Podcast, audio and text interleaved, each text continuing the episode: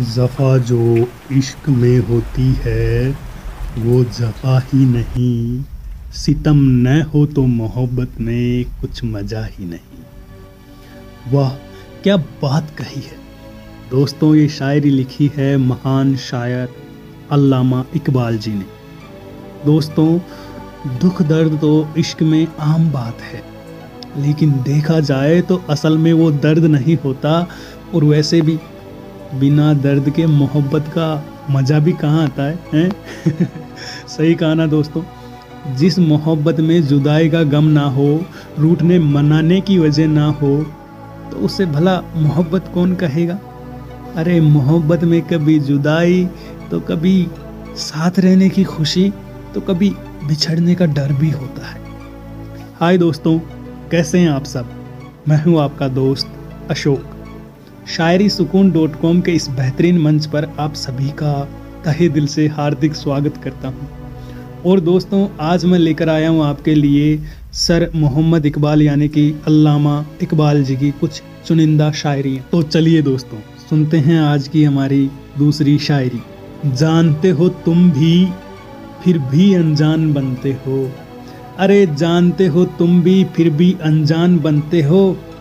इस तरह हमें परेशान करते हो। पूछते हो, तुम्हें क्या पसंद है? जवाब, खुद हो। फिर भी सवाल करते हो। अक्सर लोग हमारी तकलीफ़ की वजह जानते हैं, लेकिन फिर भी ऐसा दिखाते हैं कि उन्हें कुछ पता ही नहीं। बिल्कुल अनजान बने रहते हैं। वो हमारी पसंद को बहुत अच्छे से जानते हैं, लेकिन फिर भी हमें पूछते हैं, तुम्हारी पसंद क्या है?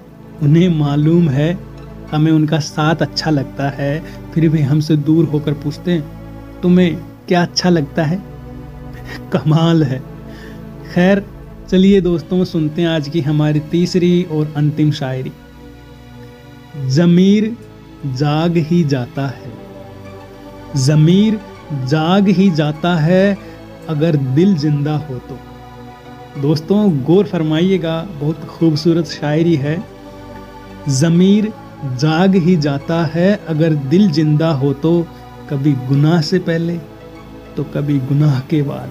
दोस्तों, जब हम कोई गलत बात करते हैं तो हमें पछतावा ज़रूर होता है।